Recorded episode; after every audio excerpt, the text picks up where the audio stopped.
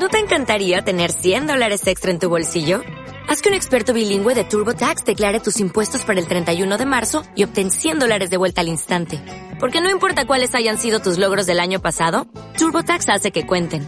Obtén 100 dólares de vuelta y tus impuestos con 100% de precisión. Solo con Intuit TurboTax. Debes declarar para el 31 de marzo. Crédito solo aplicable al costo de la presentación federal con TurboTax Full Service. Oferta sujeta a cambios o cancelación en cualquier momento. Vamos a comenzar entonces con nuestro estudio de Filipenses. Vamos a continuar. Vamos hoy a hablar desde los, versículos de Filipenses 1.21 al 30.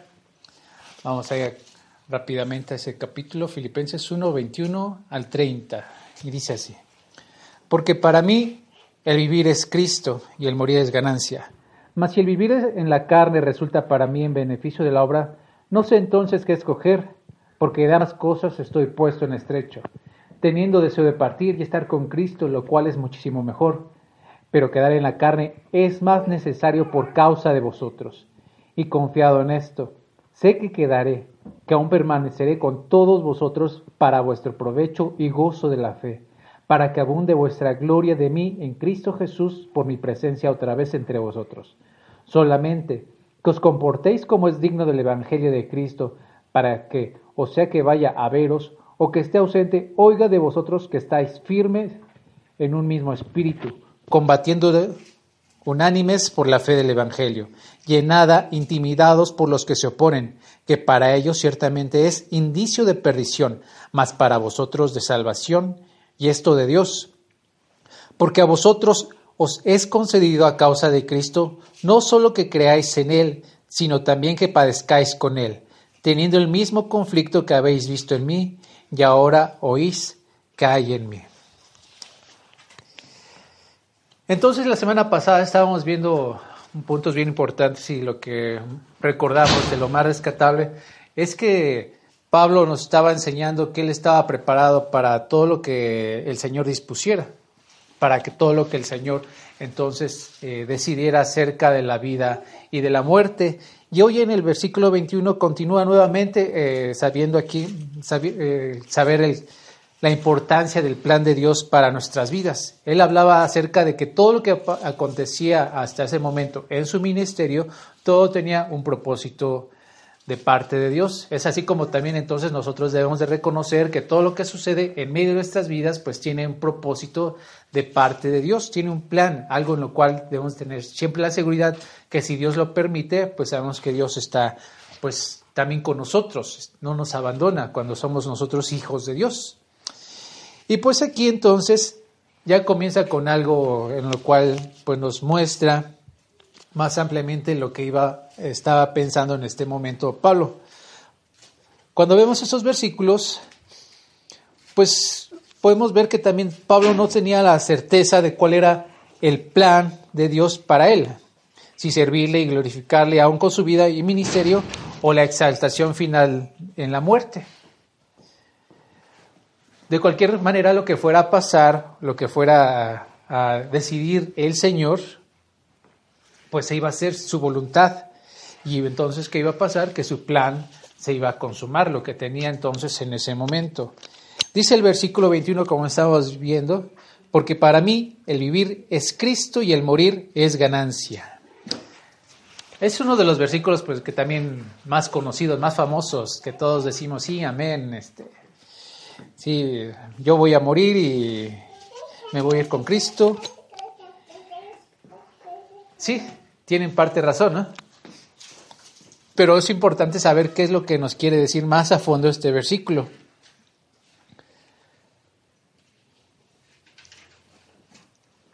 La palabra original de este versículo, traducida, traducida literalmente del griego, es vivir Cristo, morir ganancia.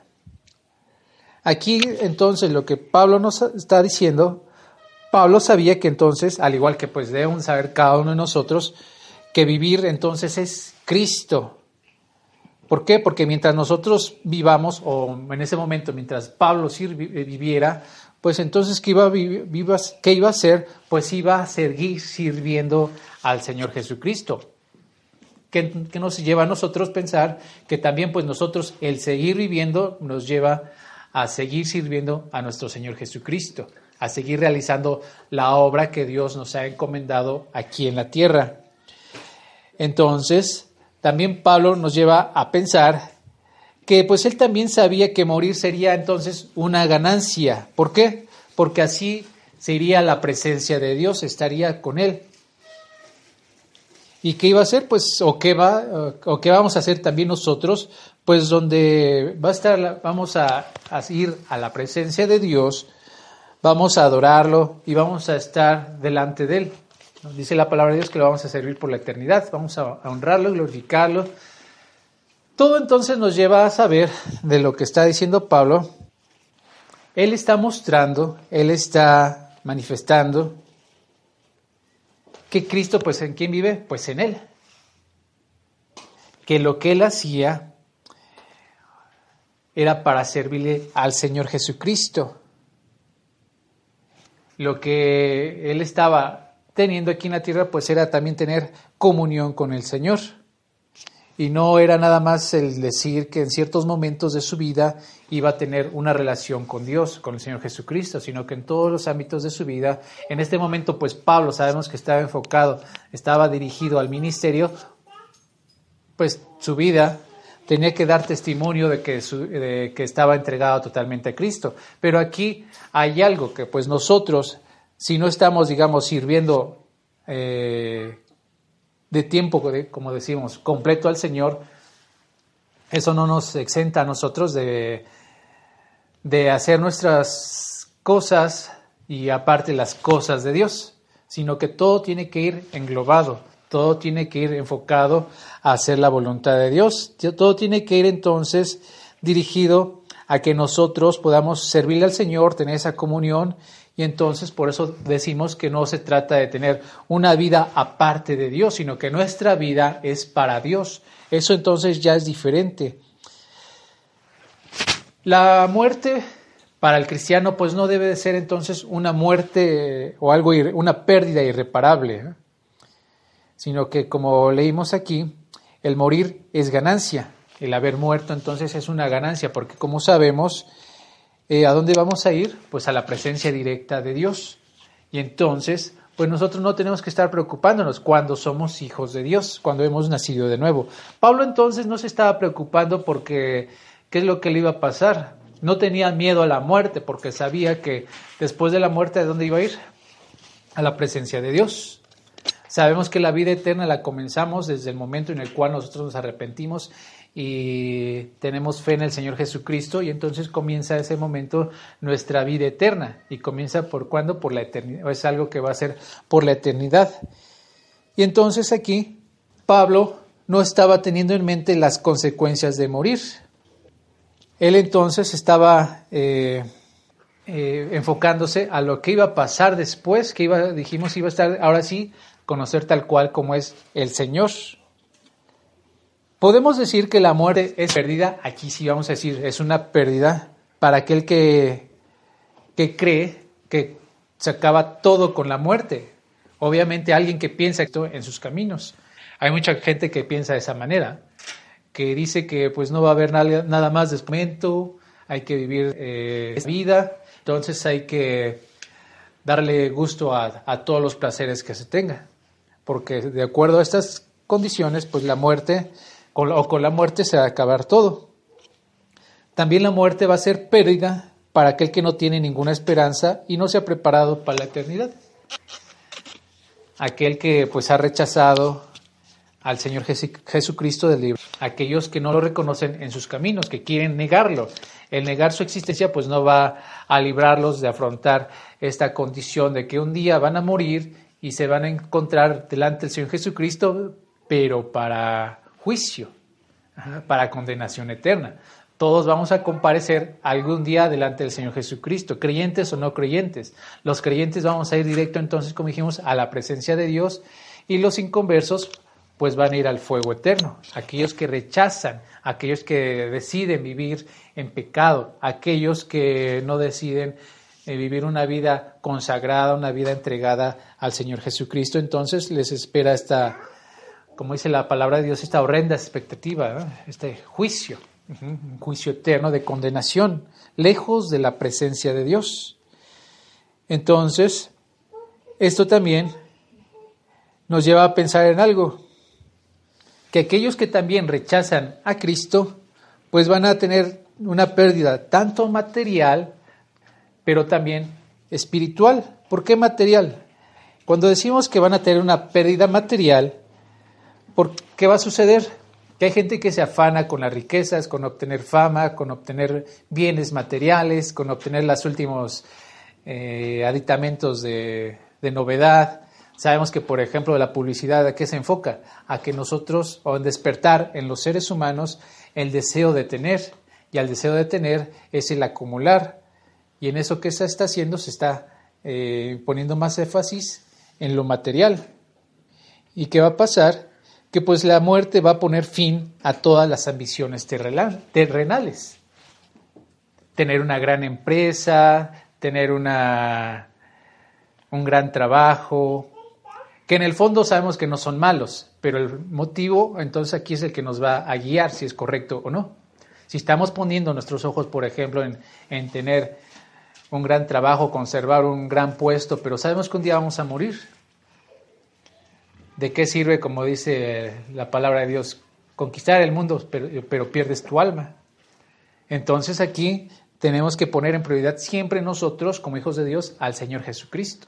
Saber que todo lo que entonces podemos obtener aquí, no atesorar los bienes materiales, sino que todo eso va a pasar. Y además de que todo lo material se gasta y se acaba, se descompone. Todo lo material se va a quedar aquí. Podemos empezar, em, comenzar una gran empresa, ser empresarios exitosos, pero de ahí qué, qué va a trascender? Nada. No nos vamos a llevar nada. Todo entonces nos lleva a ver que esto entonces todas esas ambiciones terrenales pues van a terminarse. Además de que también podemos decir que los bienes de este mundo, el prestigio, la educación, la posición social y la fama, todo eso tiene un fin en el sepulcro. Todo eso se va a acabar, como dijimos, ¿no? Todo esto entonces nos tiene que llevar a enfocarnos a realizar lo que el Señor desea. Y todo nos tiene que llevar a glorificarlo y a honrarlo. Como hemos dicho, tal vez el educarnos pues no es malo, pero poner el énfasis en que yo voy a ser, eh, que yo por mis títulos soy algo valioso, pues ahí estamos equivocados. Que yo por ser famoso, la gente me va a recordar, pero ¿cómo voy a estar con Dios? Tantas cosas que pasan y nos enfocamos, ¿no? Que está incluso nosotros como cristianos perdemos el rumbo y queremos imitar las cosas del mundo, lo que está pasando. Queremos imitar las situaciones que pasan a diario y que nosotros queremos verlas ya como normales, pero la Biblia nos enseña entonces que no son normales, que nosotros entonces para que cambiemos la perspectiva de nuestra vida tenemos que enfocarnos en quién? Pues en la Biblia, en el Señor Jesucristo. Ahí vamos a cambiar nuestras prioridades. Y lo que hacemos, que son ah, poniendo cosas buenas que hacemos, como bajo el estudio, el trabajo, pues ya no lo vamos a enfocar a nuestra gloria, sino lo vamos a enfocar a la gloria de Dios. Ahí ya es diferente. Todo va a ser entonces un medio. Por ejemplo, el dinero. El dinero no es para acumularlo, sino el dinero para qué es? Pues para también honrar a Dios a través de nuestros bienes que lo que necesitamos, ¿cómo lo vamos a obtener? Pues a través de un trabajo que Dios suple. ¿Cómo vamos a, a conocer eh, más acerca, por ejemplo, de, de cosas que sucedieron en la historia, por ejemplo, de la iglesia? Pues a través también de la educación, cosas ¿no? que nos van ayudando, el conocimiento. Pero todo tiene que ir orientado hacia, la, hacia lo que Dios nos guía.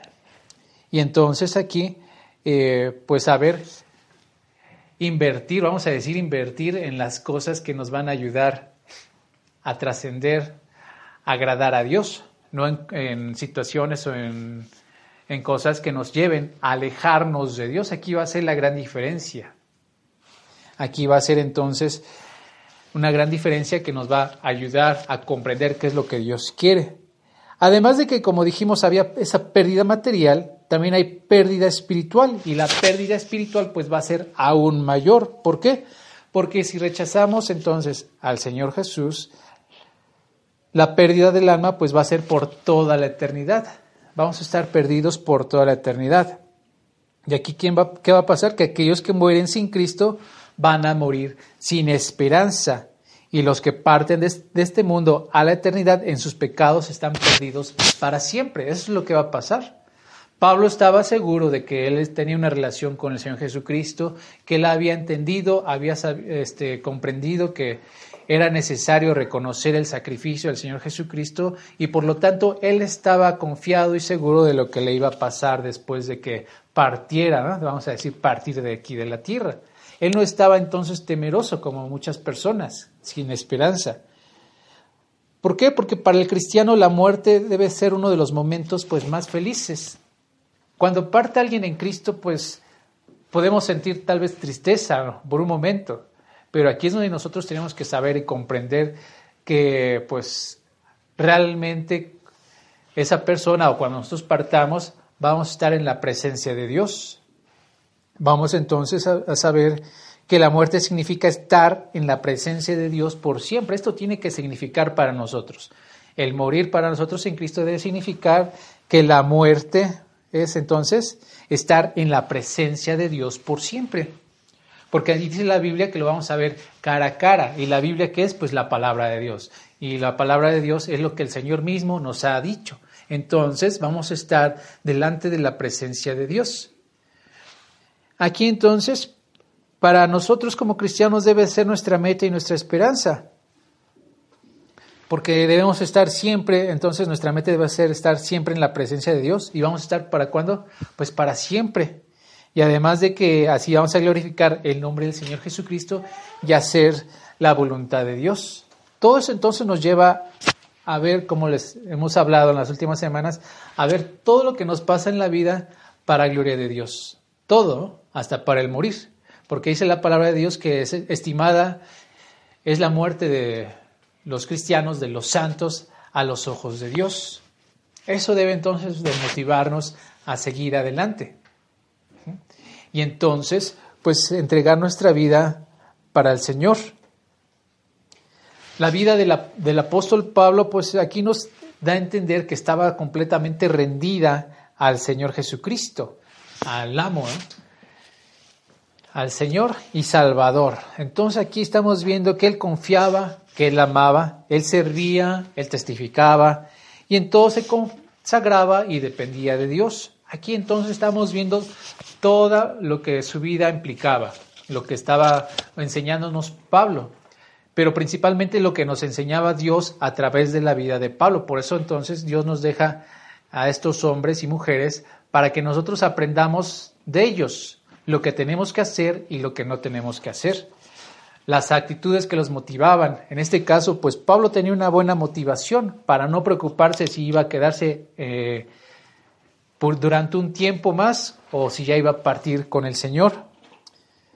Al final lo que le iba a pasar a Pablo es que moriría por Cristo, pero incluso la muerte era pues también ganancia para Pablo.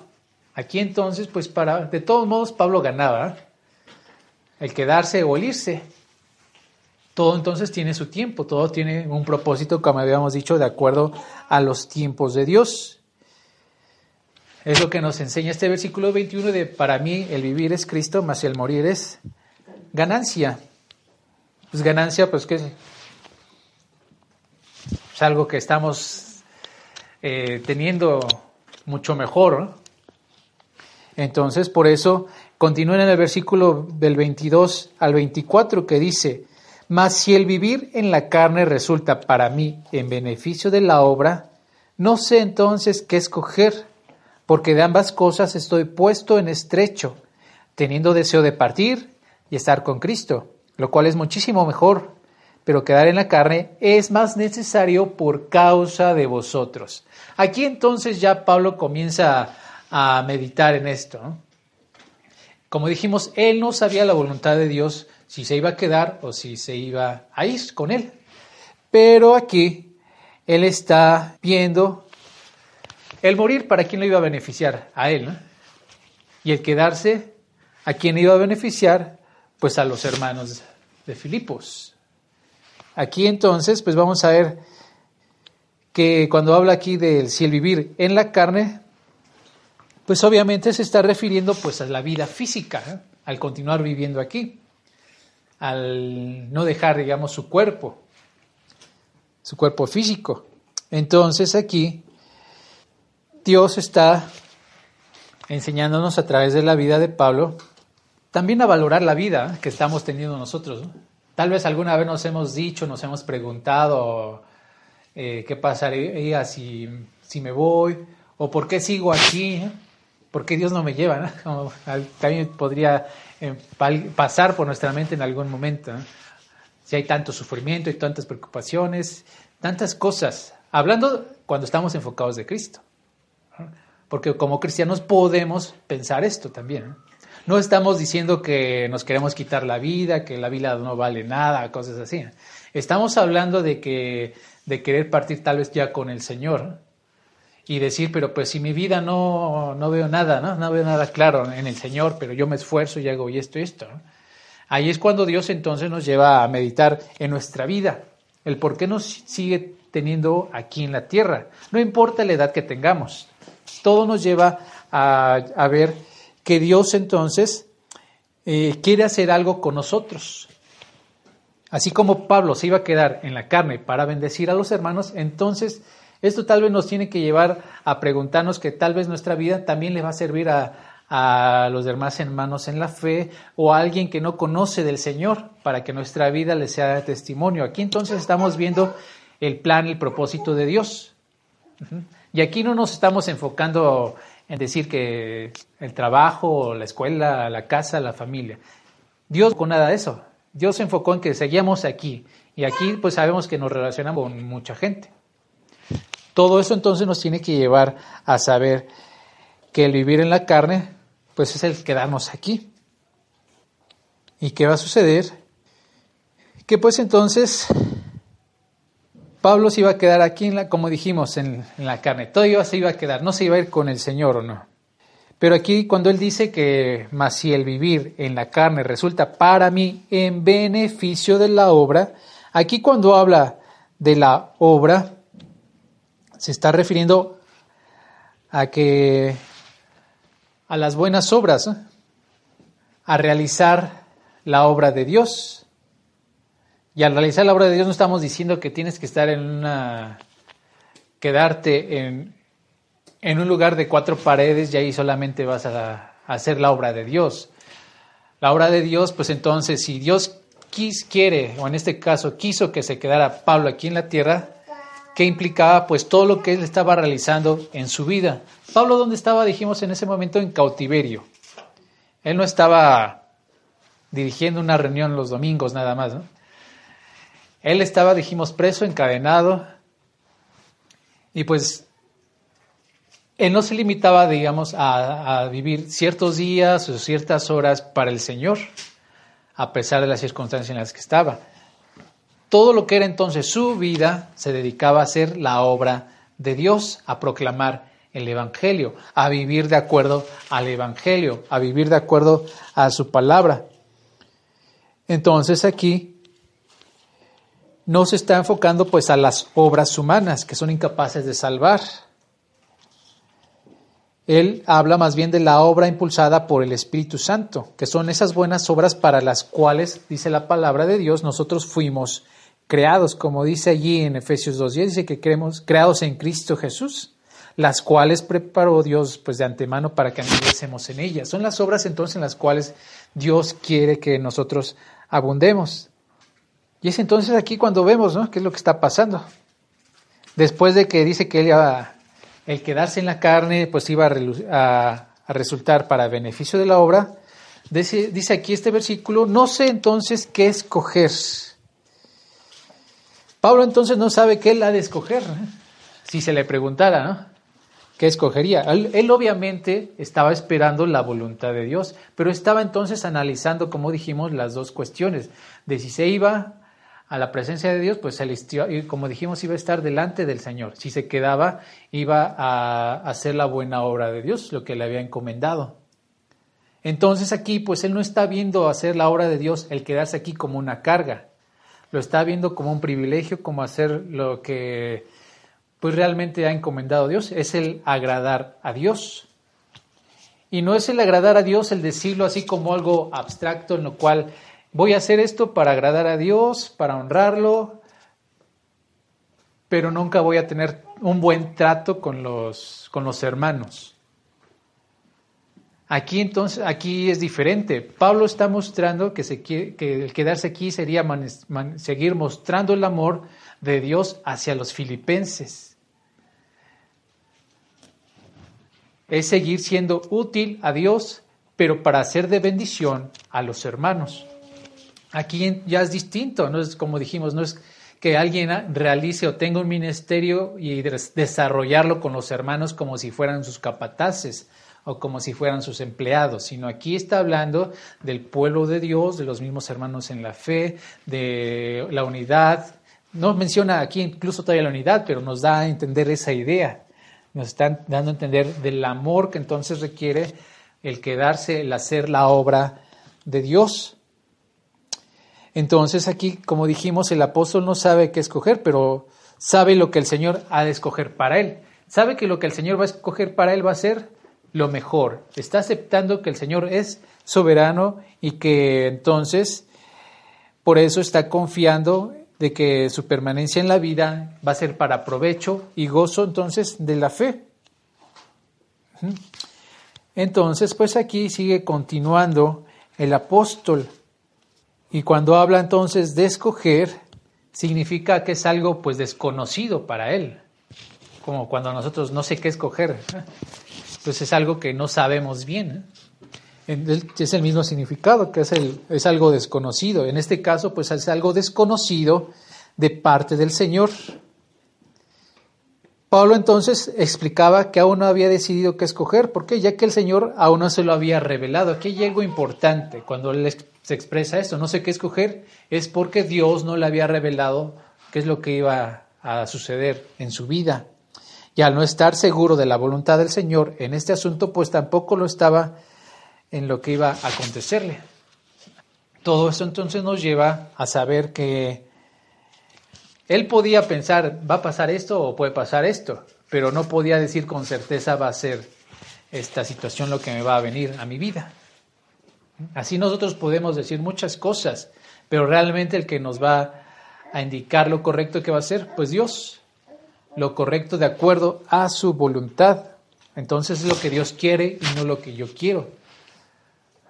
Aunque Pablo estaba analizando las dos cosas, en ese momento pues Dios lo llevó a meditar en esta situación, como dijimos, de permanecer aquí o ya irse con él.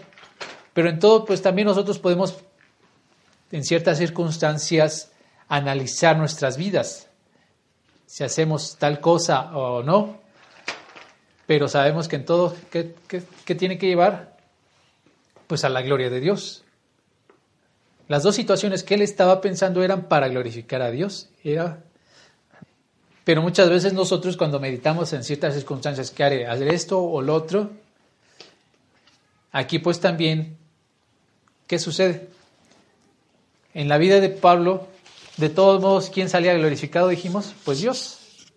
Acaba haciéndose la voluntad. Era lo mejor que podía pasar, cualquiera de las dos cosas no se estaba entonces enfocando a, no había una tercera opción, igual para nosotros, no tiene que haber una tercera opción. La tercera opción sería hacer lo, que nosotros quisiéramos.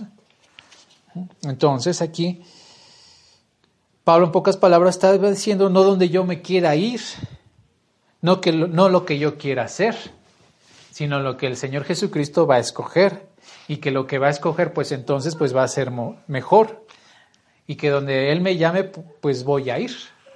Eso entonces estaba poniendo en Pablo, en las manos de Dios.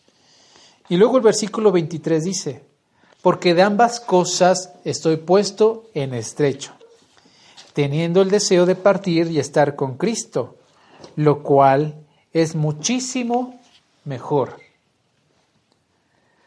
Aquí dice Pablo que estaba ¿qué? De ambas cosas estaba puesto en estrecho. ¿De qué ambas cosas se refería? Como dijimos, pues ya hablamos, ¿no? El partir o el quedarse, el morir o el seguir viviendo. Pero aquí dice puesto en estrecho y cuando dice puesto en estrecho, quiere decir, eh, de acuerdo al significado, que es sentirse apretado por ambos lados o sentirse eh, o mantenerse juntos. Y esta eh, expresión se usa cuando uno se encuentra cercado o apresado sin, poder inclinarse ni a un lado ni a otro. Es como cuando vamos en el metro y está bien lleno.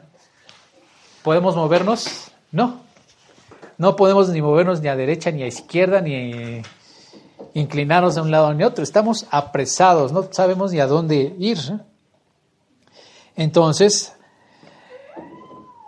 esta expresión también se manejaba como si se caminara así, como dijimos, apretados por ambos lados, pero hacia un desfiladero estrecho. Por un desfiladero estrecho, entonces. Y también aquí, cuando dice, teniendo deseo de partir, partir significa desatar o romper. Y esto viene también de soltar. Tiene que ver también mucho con esta palabra partir, con una ilustración, con la ilustración de un barco que se desata de sus amarras cuando está listo para zarpar. También en ocasiones esta palabra partir se usaba para describir a un prisionero que era liberado de sus cadenas. También se utilizaba de un un animal liberado de su carga. Y también se utilizaba para describir a un grupo de soldados desmontando sus tiendas de campaña y después de haber acampado en cierto lugar. Aquí pues también Pablo al utilizar estas palabras nos enseña que pues él también de cierta forma, vamos a decirlo figuradamente, deseaba remover su tienda de campaña, así como esos soldados. ¿De dónde? De su vida terrenal. Y plantarla en la, en la presencia de nuestro Dios. Cuando dice entonces partir, el moverse de un lado, recoger, digamos, tus cosas para irte a otro. Por eso él dice que es muchísimo mejor el partir en Cristo, el estar con Cristo.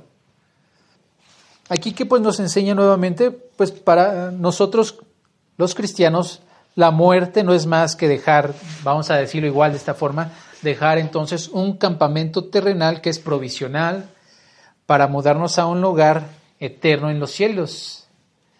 Hasta el Señor nos enseña mismo en, en las escrituras que debemos andar aquí como extranjeros y peregrinos.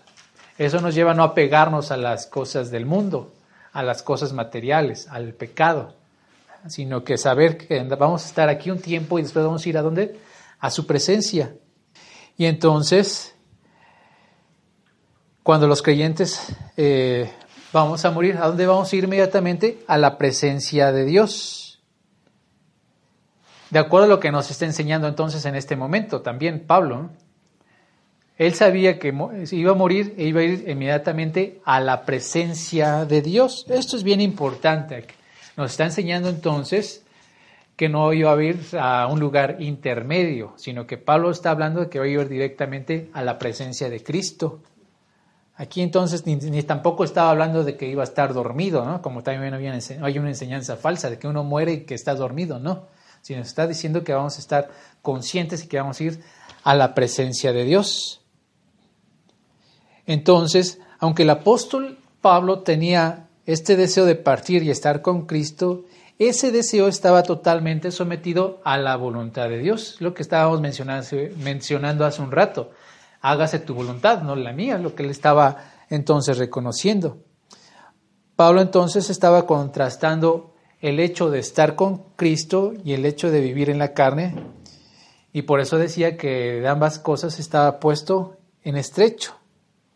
Entonces, para nosotros como cristianos, la bendición más grande que podemos recibir en la tierra, pues no se puede comparar para nada con estar en la presencia del Señor Jesucristo.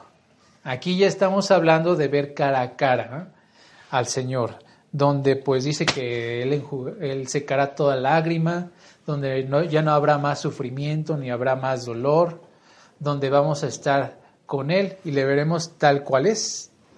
Entonces, y que va a ser diferente lo que nosotros vivimos, lo que padecemos a diario, y vamos a estar en una, podemos decir, una experiencia pues maravillosa, porque vamos a estar por dónde, por, por cuánto tiempo, pues por toda la eternidad.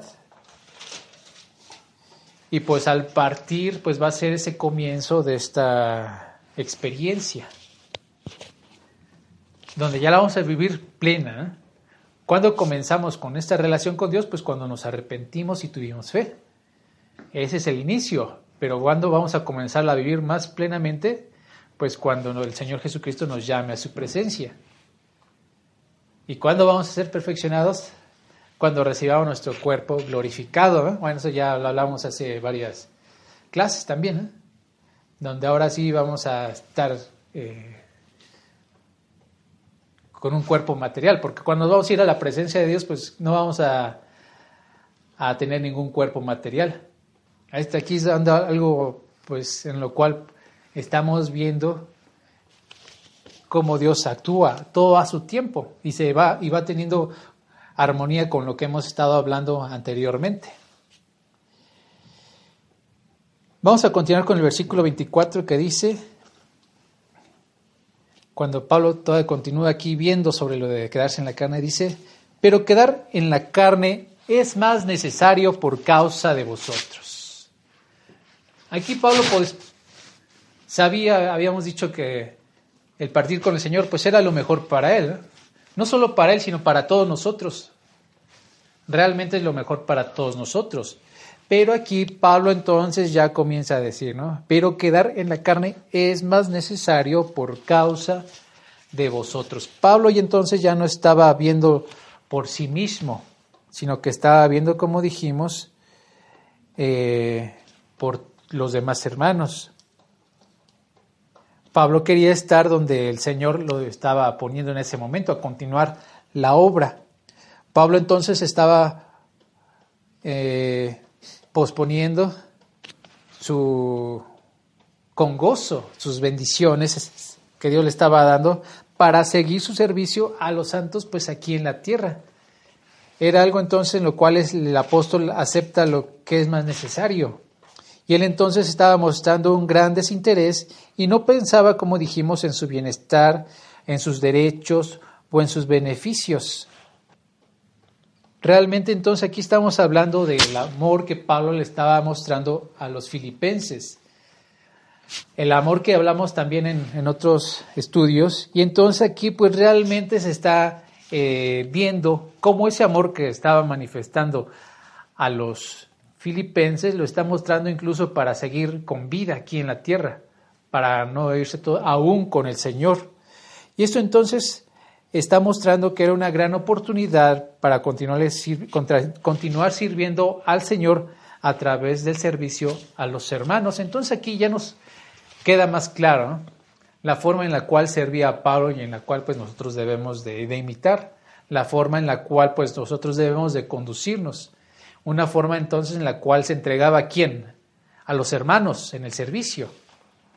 No se entregaba al nombre de la congregación, al nombre de la denominación, en su servicio, se entregaba a los hermanos. Realmente entonces aquí estamos viendo la prioridad del servicio. ¿Cuál es la prioridad del servicio? El servirnos los unos a los otros. No es para promocionarnos, no es para subir de puesto, no es para obtener algún beneficio, como ya hablamos, sino que simplemente es algo desinteresado para ayudarnos los unos a los otros y de acuerdo a lo que Dios nos ha, nos ha mostrado que tenemos que hacer. El apóstol entonces aquí estaba renunciando, como dijimos, a todo bienestar terrenal y su único interés era hacer aquellas cosas que produjeran frutos para la gloria de Dios. Pablo no estaba en el mejor momento en ese lugar o en ese instante, aunque no estaba encerrado en una celda, pero pues no podía moverse libremente porque estaba encadenado a ese soldado las 24 horas del día, no podía irse a otros lados, sino que tenía que estar allí en ese en ese en esa casa que, que había rentado. Entonces, y pues que también no tenía pues privacidad, ¿no? Todo entonces nos lleva a saber que él había renunciado a, a todas las cosas para seguir haciendo pues la voluntad de Dios. Pero aquí Pablo nos muestra una confianza que tenía, ahí dice en el versículo 25, y confiado en esto, sé que quedaré, que aún permaneceré con todos vosotros para vuestro provecho y gozo de la fe, para que abunde vuestra gloria de mí en Cristo Jesús por mi presencia otra vez entre vosotros. Pablo entonces dice que estaba confiado que se iba a quedar. Aquí que nos está mostrando seguridad, pero ¿qué estábamos diciendo hace rato? Que Pablo pues no sabía si se iba a ir con el Señor o si se iba a quedar. Pero aquí cuando dice que estaba confiado que, se, que iba a permanecer, él entonces eh, nos está mostrando que aquí tiene más una convicción personal que una revelación de parte de Dios.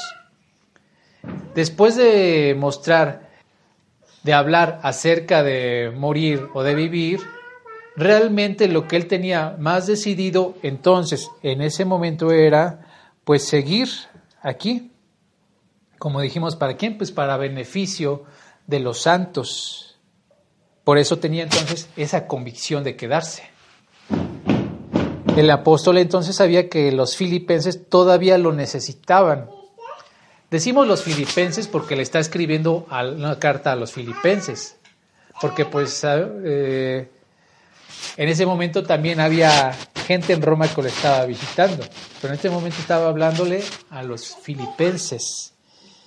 Entonces, él estaba diciendo esto no porque se considerara indispensable, sino porque él estaba confiado en que su ministerio para con los filipenses aún estaba incompleto. Es algo entonces que él sabía que algo más, como que falta, que realizar. Es un sentir que Dios pone o que estaba poniendo en ese, en ese momento en su corazón, que estaba entonces que aún no concluía la obra con los filipenses y que permanencia en la carne pues iba a resultar para provecho y gozo de la fe. Cuando hablamos aquí de que Pablo dice que el quedarse sería para el provecho de los filipenses, cuando habla de la palabra filipenses, perdón, este provecho esta palabra provecho eh, tiene nos da una idea de, de avanzar en medio de obstáculos.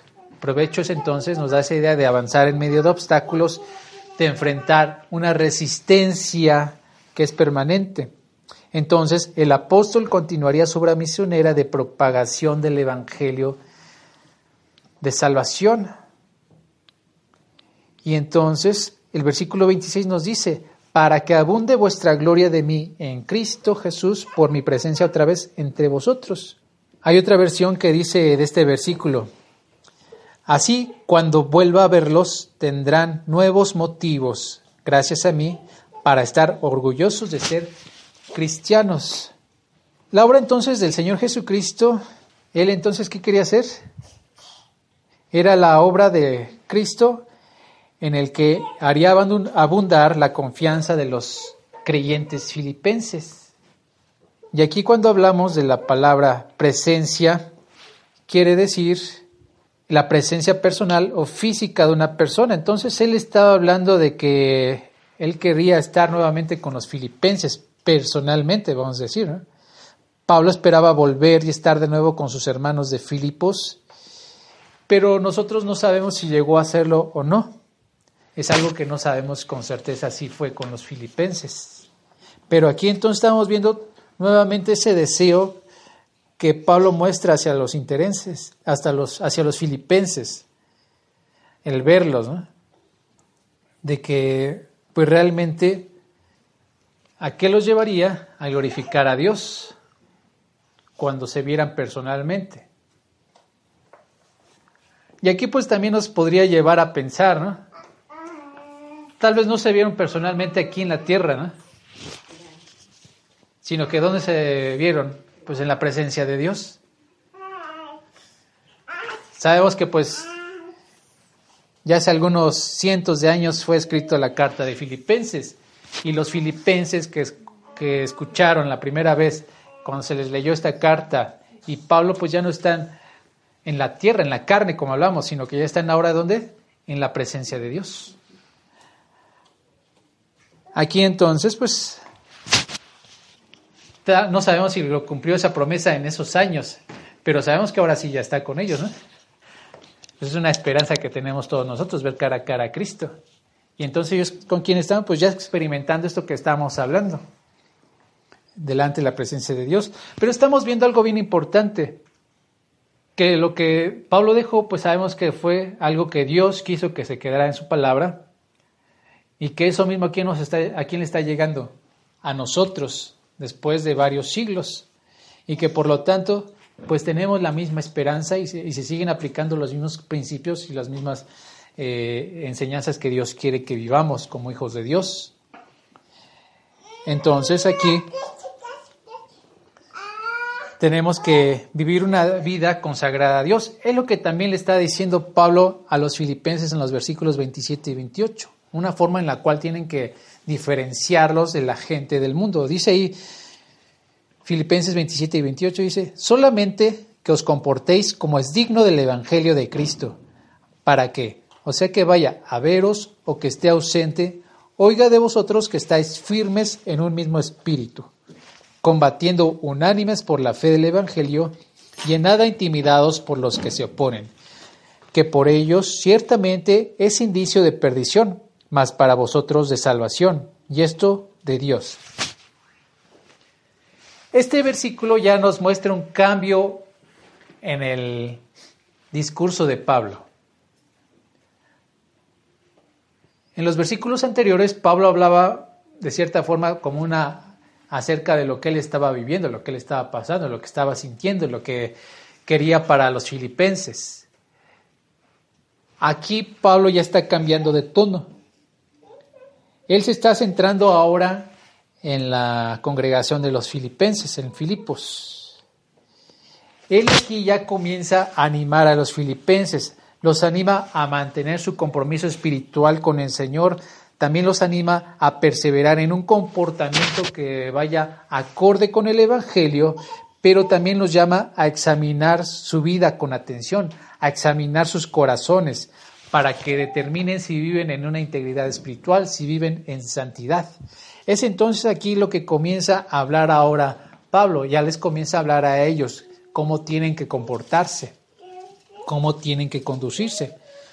Lo que en realidad entonces importaba era su conducta, que fuera una conducta santa y que fuera consecuente con lo que ellos estaban diciendo, que fuera entonces eh, de acuerdo ahorita vamos a ver esta palabra de acuerdo a hijos de Dios, pero vamos a ver una palabra que aquí utiliza Pablo.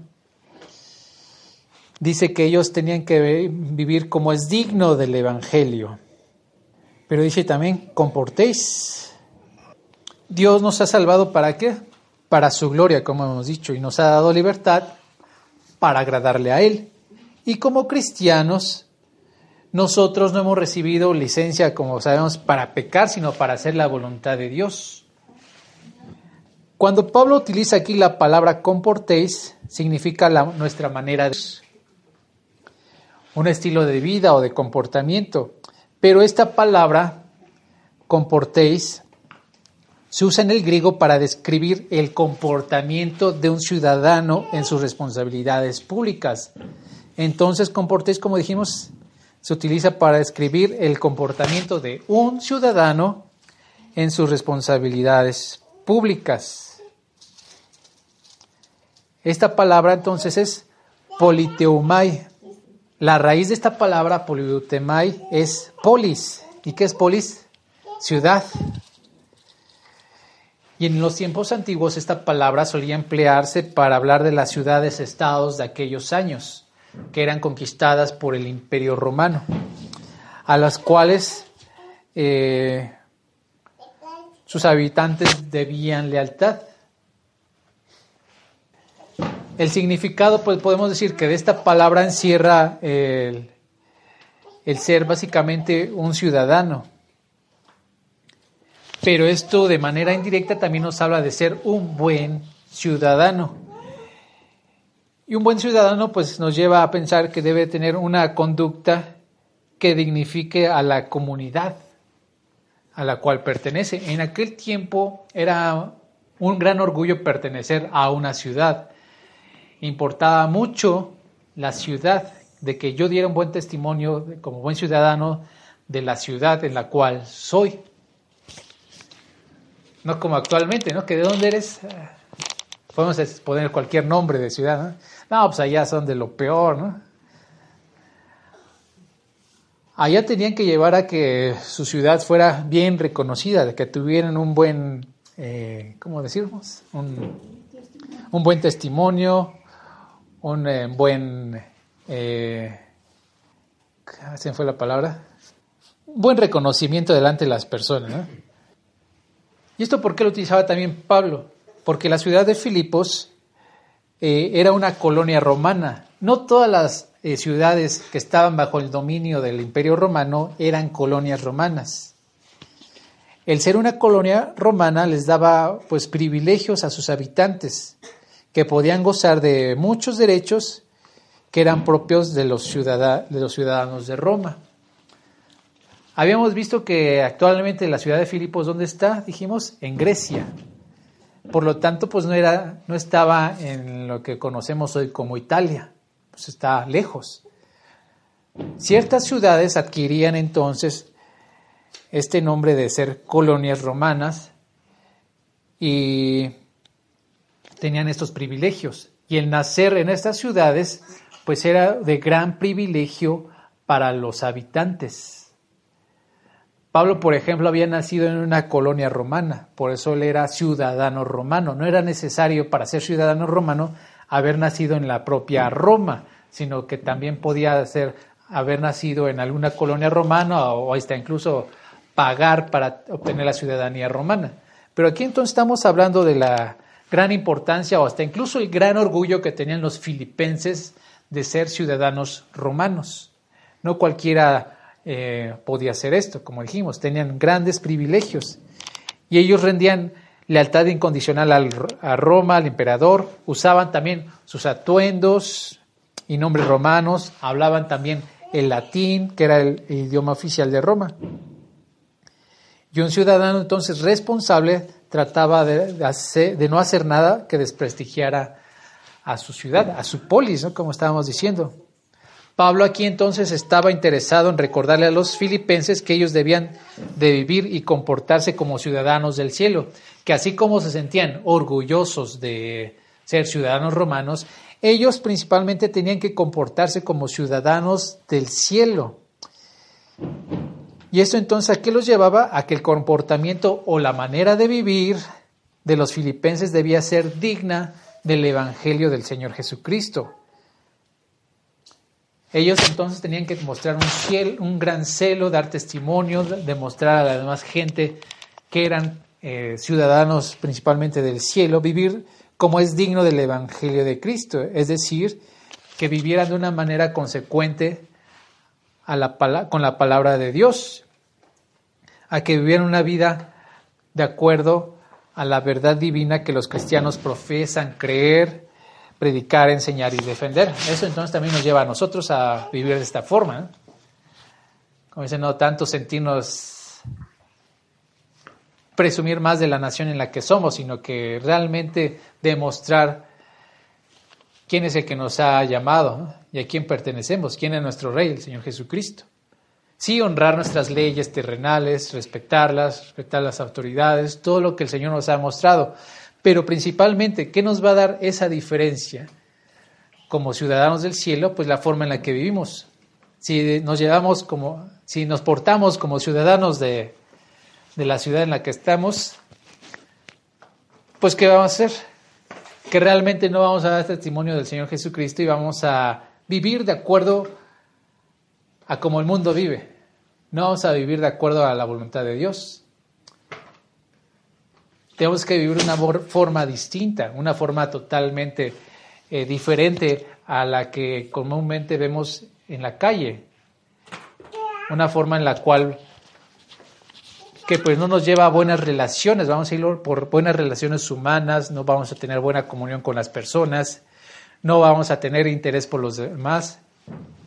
Sabemos que lo que prevalece aquí principalmente es el egoísmo, prevalece el, el, amor a sí mismo, y para nada pues vemos que la gente haga o viva de acuerdo para honrar a Dios. La gente no vive para amar a su prójimo. Aquí entonces ya comenzamos a ver, ya no se ama al prójimo. Nosotros qué tenemos que hacer como ciudadanos del cielo al tratar con los ciudadanos de esta, vamos a decir, de la ciudad en la cual nacimos físicamente, pues amarlos como el Señor Jesucristo nos ha amado. Y al hacerlo, pues, ¿cómo vamos a tratarlos de una forma en la cual como queremos que nosotros nos traten? Romper muchas cosas, ¿no? Y realmente nos llevaría a ser gente, como hemos dicho, de testimonio, que entonces debemos de profesar nuestro, nuestro cristianismo y que entonces seamos conocidos así por nuestro comportamiento, que seamos cristianos por nuestro comportamiento, no por tanto por lo que decimos. Es importante lo que decimos, pero si nuestro comportamiento no dice nada de, o no hay nada diferente de lo que nosotros hablamos, pues de qué sirve. Las escrituras pues nos exhortan a nosotros como cristianos a practicar un estilo de vida que armonice con nuestra confesión de fe. Tenemos entonces que practicar un estilo de vida que esté a la altura del Evangelio de Cristo. Ya aquí entonces comenzamos a a reflejar lo que el Señor hace en medio de nosotros. Pablo también aquí comenzaba a hablar en este versículo 22, dice que os comportéis como dignos del Evangelio de Cristo. Y cuando habla del Evangelio de Cristo, pues sabemos que es la buena noticia de que hay perdón de pecados y vida eterna en Cristo Jesús por, por la fe. Aquí entonces nos está hablando de, de que quienes pertenecemos al Señor Jesucristo debemos demostrar ese poder a través de nuestras vidas transformadas. El Evangelio sabemos que es poder de Dios para todo aquel que en Él cree. ¿Qué es lo que va a cambiar nuestras vidas? Pues la palabra de Dios. No puede cambiarlo nada más. La palabra de Dios va a transformar completamente desde nuestro interior nuestra relación con Dios. No estamos hablando de que cambiemos un hábito, estamos hablando de cambiar nuestras vidas totalmente. No estamos hablando de que usemos psicología para cambiar, por eso digo, una situación en nuestra vida, sino que estamos hablando de que el poder de Dios va a transformar todo lo que somos, todo lo que pensamos, todo lo que hablamos, todo lo que vivimos. ¿Todo por qué? Porque Dios eh, es el que ha hablado y así va a respaldar. Y entonces debemos de demostrar ese poder en nuestras vidas. Y aquí entonces el apóstol está exhortando a los filipenses a que se comporten dignamente en todo tiempo y no solamente cuando él estuviera presente. Los filipenses entonces tenían que comportarse como hijos de Dios aunque no estuviera Pablo. En pocas palabras, Pablo utiliza adelante una expresión que dice, estáis firmes en un, en un mismo espíritu. Y cuando utiliza esta palabra estar firmes, pues significa estar de pie, erguirse. Es algo que relacionamos nosotros con un lenguaje militar. Los militares cuando están parados, ¿cómo están? Firmes, ¿no? Cuando están formados, están firmes. Describe entonces pero aquí tiene algo más a fondo de donde lo sacó Pablo. Él utilizó, o el utilizar esta palabra, describía la acción de un soldado que se mantiene firme en su puesto sin ceder ni un milímetro del territorio al enemigo hasta el punto de sacrificar su vida. Es mantenerse firme y constante sin importar el peligro o la oposición. Nosotros sabemos que tenemos oposición de quién? Del mundo y de, del diablo. Todo, y bueno, y de la gente que obviamente rechaza el Evangelio. Entonces aquí Pablo estaba aludiendo a que nos tenemos que mantener firmes, en este caso, ¿en qué? Pues en el Evangelio. Tener esa convicción de permanecer íntegros delante de Dios, sin importar el costo personal que tenga. Estar entonces firmes en la verdad bíblica y la vida santa. Pero también nos habla acerca de ser unánimes y cuando habla de ser unánimes, unánimes da el significado de ser, estar en una solo alma. Y también esta palabra se utiliza para describir las emociones, la razón y la voluntad. Entonces, con esa unidad espiritual y moral, el apóstol Pablo exhorta a los filipenses a que combatan con la fe, combatan por la fe del Evangelio. Aquí entonces ya está hablando acerca de combatir por el Evangelio, cuando habla desde que hay que mantenerse firmes, de que hay que estar unánimes. Aquí ya realmente nos muestra que tanto tenemos que vivir una vida íntegra delante de Dios, pero también debemos de estar entonces eh, consciente de las, la oposición que se va a enfrentar la palabra de Dios y que nos vamos a enfrentar nosotros como hijos de Dios. Entonces, para que también nosotros sepamos que vamos a estar enfrentándonos a qué? A pruebas, pero que en todo tenemos que estar unánimes. Y aquí también cuando utiliza esta palabra unánimes, habla acerca de las actitudes y puntos de vista personales. Se refiere entonces aquí a la experiencia de unidad, de armonía, que desde la iglesia debe de presentar. ¿Por qué? Porque desde el inicio, cuando leemos, por ejemplo, hechos que se habla del los comienzos de la iglesia, la iglesia era de un solo espíritu y todos vivían unánimes. Todos entonces eh, tenían las cosas en común, todos eh, compartían los alimentos, se reunían diario a conocer más del Señor.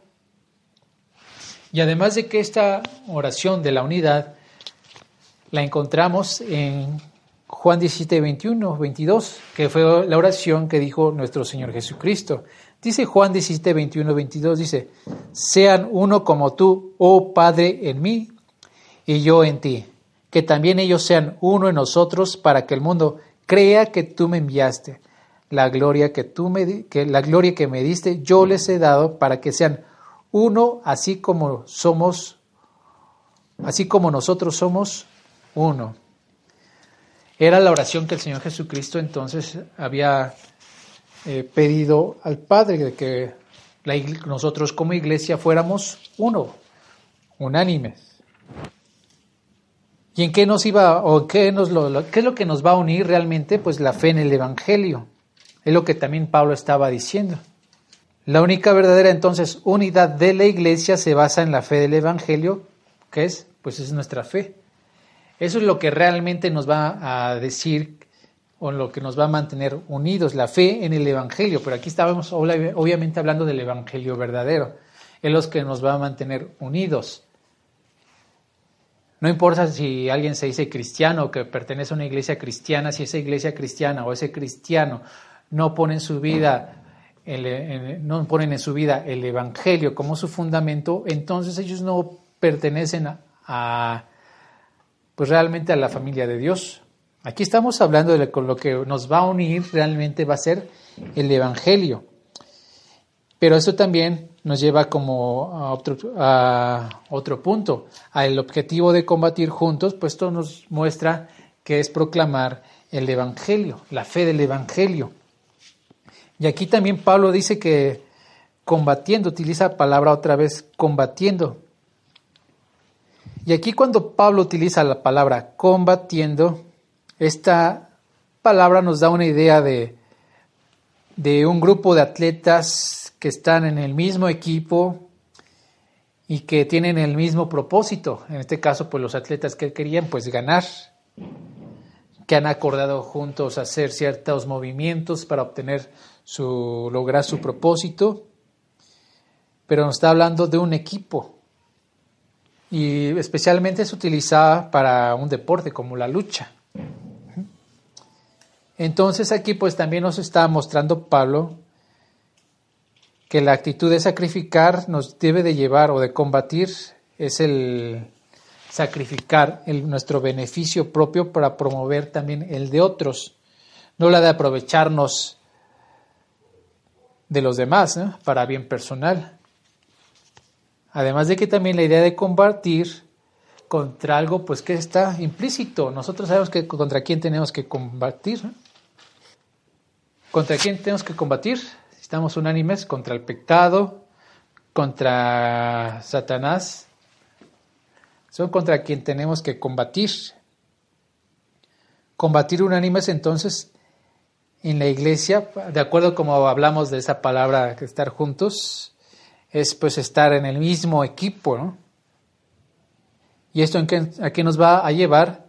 que si combatimos juntos nos permite el, avance del Evangelio y que también vamos, se va a frenar toda oposición a él mismo.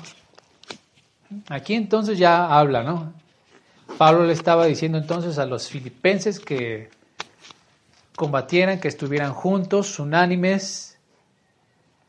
Los filipenses, como habíamos visto anteriormente, se tenían que, tenían que crecer en el amor al Señor Jesucristo y esto los iba a llevar a conocer más de la palabra de Dios, pero al conocerla más los iba a llevar a vivir correctamente, pero al vivir correctamente también los iba a llevar a discernir lo que venía de Dios. Y entonces aquí Pablo nuevamente está diciendo que todos como, como creyentes no podía haber un creyente que estuviera solo, uno por aquí, otro por allá, y cada quien esté viviendo su manera sino que tenían que estar juntos, unánimes,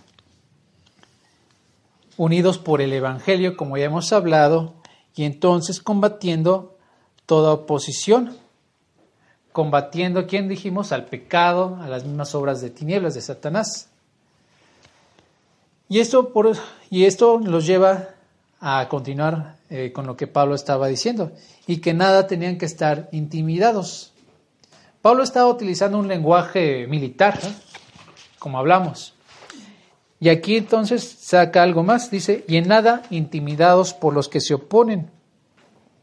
Y aquí esta palabra intimidados se usaba para describir a un, caballo que saltaba eh, con brusquedad y que tumbaba al jinete por algo que a veces era completamente inofensivo, que de repente veía el caballo, por algo que digamos que de repente volteó y se espantó porque vio una rata corriendo y el caballo brincó y hasta el jinete se cayó.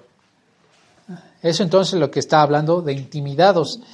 Entonces, ¿qué nos está diciendo Pablo? Que nosotros no estemos eh, intimidados por cuestiones, pues realmente van a ser pequeñas. ¿Por qué? Porque ¿quién está con nosotros? ¿Quién ha prometido respaldarnos? ¿Quién ha prometido que iba a cumplir su propósito? Pues Dios. Y aquí estamos hablando de cosas pequeñas, bueno, humanamente. Estamos hablando de que la gente probablemente en Filipos, y de ahí nos vamos a basar para nuestros tiempos, había gente en Filipos que podía tener tal vez miedo a que la golpearan por profesar la creencia en Cristo, a, estar cautivos, a ser ejecutados, o incluso algunos en algo menor ser amenazados por la familia, los amigos o que se burlaban de ellos. Aquí entonces nos habla Dios que no tenemos que tener miedo a nada de eso, no estar intimidados, como dice, que eso no frene en nosotros el vivir para Cristo, el vivir de acuerdo a su voluntad. Hasta el momento aquí donde vivimos,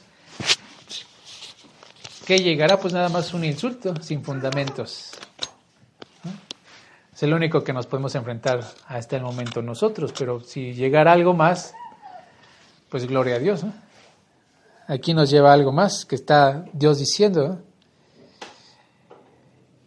¿Y quiénes son entonces aquellos que por los que no debemos de estar intimidados? Pues por los que se oponen, que mismo Pablo estaba hablando. Y aquellos que se oponen pues son son adversarios. Quiere decir alguien que no se alinea con Cristo. Sabemos que el, pecado abunda y reina en el corazón de quién? Pues de las personas que no conocen a Dios. Y esto hace que ellos tomen una postura en contra del Señor Jesucristo, donde quiera que estén. Que no quieren, que rechazan la voluntad de Dios. Y entonces los enemigos del Evangelio no dejan de oponerse a la palabra de Dios. Pero ¿qué tenemos que hacer? Nosotros tenemos que permanecer firmes. Principalmente qué? Pues viviendo nuestros de acuerdo a la voluntad de Dios. Y aquí va con un fin. Pablo dice que no nos tenemos que intimidar, no tenemos que, que ceder, que tenemos que combatir a los que se oponen, pero dice que ellos van a hacer qué? Van a sufrir perdición. Y aquí cuando este, Pablo habla de la perdición, está hablando de, de aquellos que, que realmente no van a tener la vida eterna, que no van a entrar a la vida eterna, que estábamos hablando hace un rato, de que para mí el morir es Cristo y el vivir es ganancia.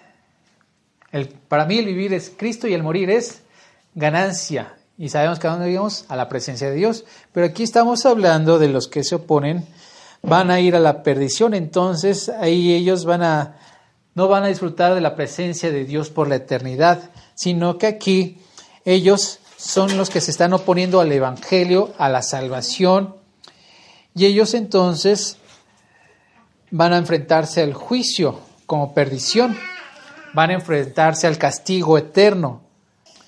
El Señor entonces nos hablaba mucho de acerca de aquellas personas que lo rechazaban y el Señor Jesucristo describió esta perdición de aquellos que rechazan tajantemente el Evangelio, de que iban a estar eh, enfrentarse al fuego eterno y al tormento eterno, lejos de la presencia de Dios. Hablaba, por ejemplo, en Mateo 25, 41, él dice, entonces dirá también a los de, de la izquierda, apartaos de mí, malditos al fuego eterno preparado para el diablo y sus ángeles, en Mateo 25, 41. Y hay otros versículos más que podemos mencionar. Pero aquí nos está mostrando el fin de aquellos que rechazan su señorío, que rechazan el señorío de Cristo, que lo rechazan como Señor y Salvador. Realmente son aquellos que se oponen, son aquellos que, que hablan en contra de Dios, pero finalmente también Pablo nos lleva a aquellos que van a ser pues salvos. Y la salvación es la salvación con qué tiene que ver pues con aquellos que hemos sido perdonados con los pecados, que hemos sido redimidos, que nos hemos reconciliado con Dios, aquellos que somos parte de la familia de Dios. Pero la salvación sabemos que es de parte de Dios, por eso dice Pablo. ¿Por qué? Porque Pablo conocía muy bien, al igual que nosotros debemos de conocer, que Dios nos ha dado la salvación, que sabemos que no es por obras. Como dice ahí la palabra de Dios, que el que tiene al Hijo tiene la vida y el que no tiene al Hijo de Dios no tiene la vida, como dice 1 de Juan 5.2. Entonces, si nosotros tenemos, eh, si el Señor Jesucristo habita en nuestros corazones, tenemos esa vida eterna.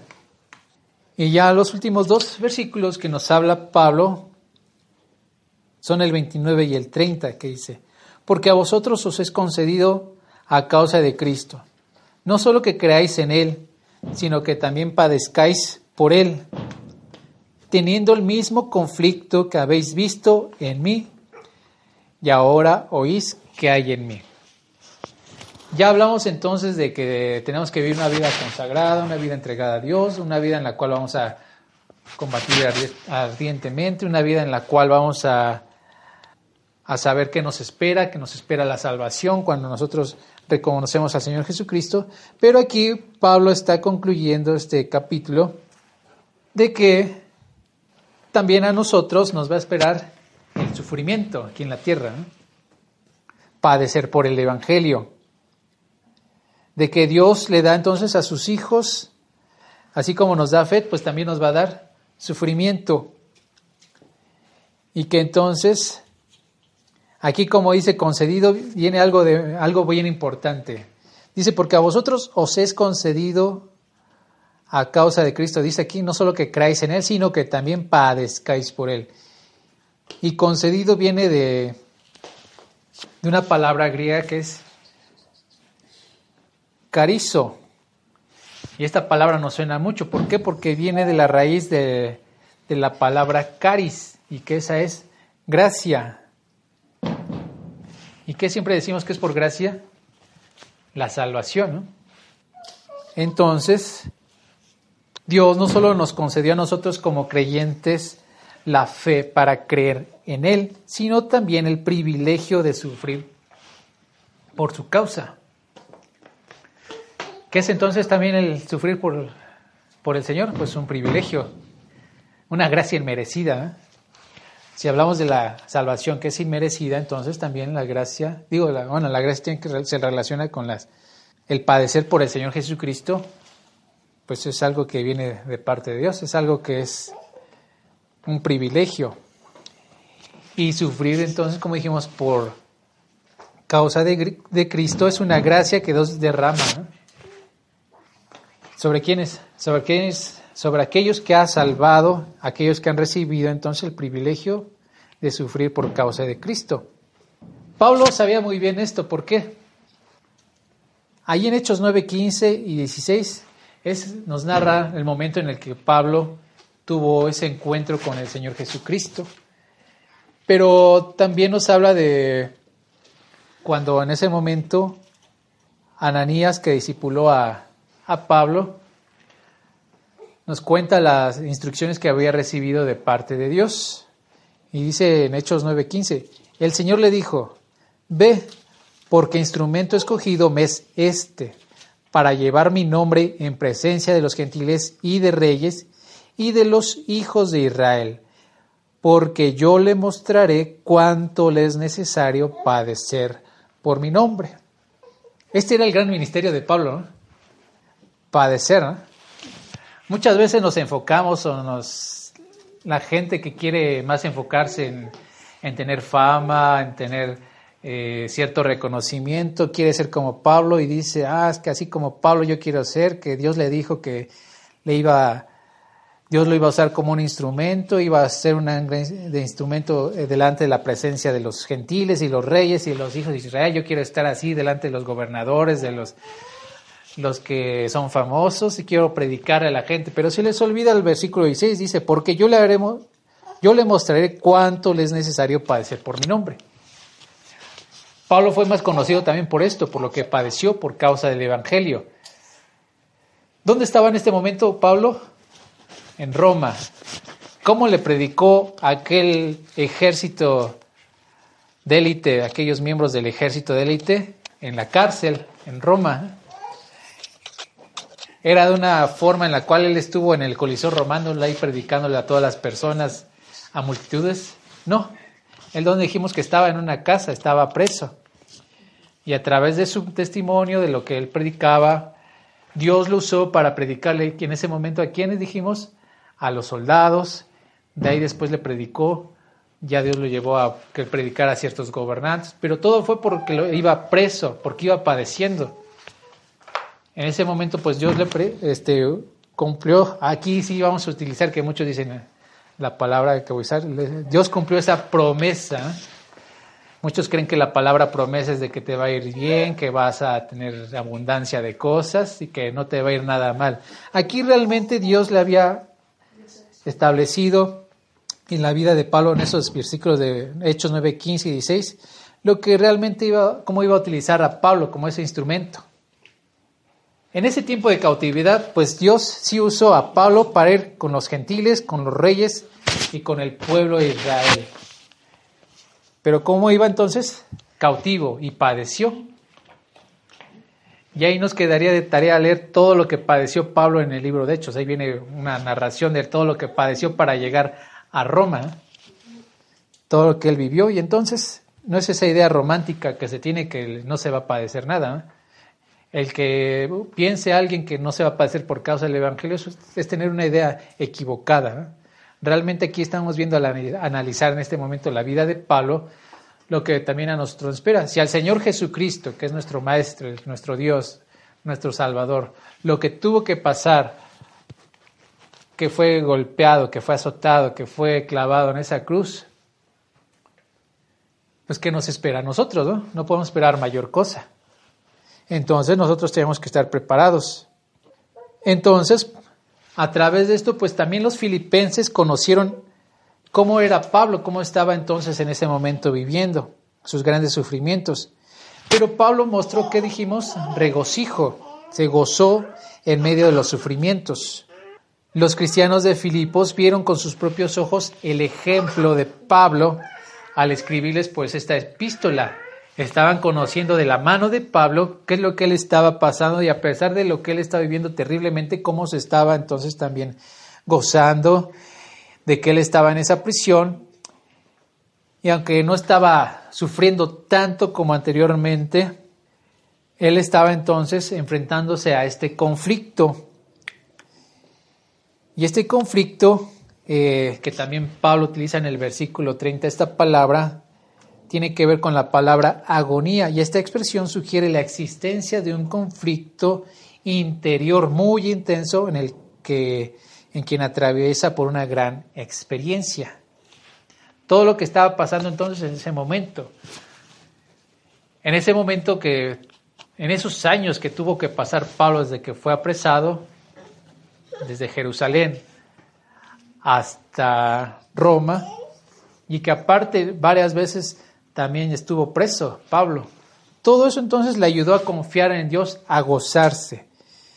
Y este mismo conflicto entonces que vemos en Pablo, estamos viendo esa oposición, esa persecución que él padeció y que entonces Pablo sabía que los filipenses tenían que tomar en cuenta su vida y que entonces ellos tenían que tomar todo el ejemplo de Pablo para reaccionar de la manera en que Pablo estaba él reaccionando y que ahora ellos eh, tenían que no tenían que desanimarse sino que al contrario cobrar fuerzas esforzarse porque ni la cárcel ni lo que vivió Pablo de la envidia ni la posibilidad de que probablemente iba a morir.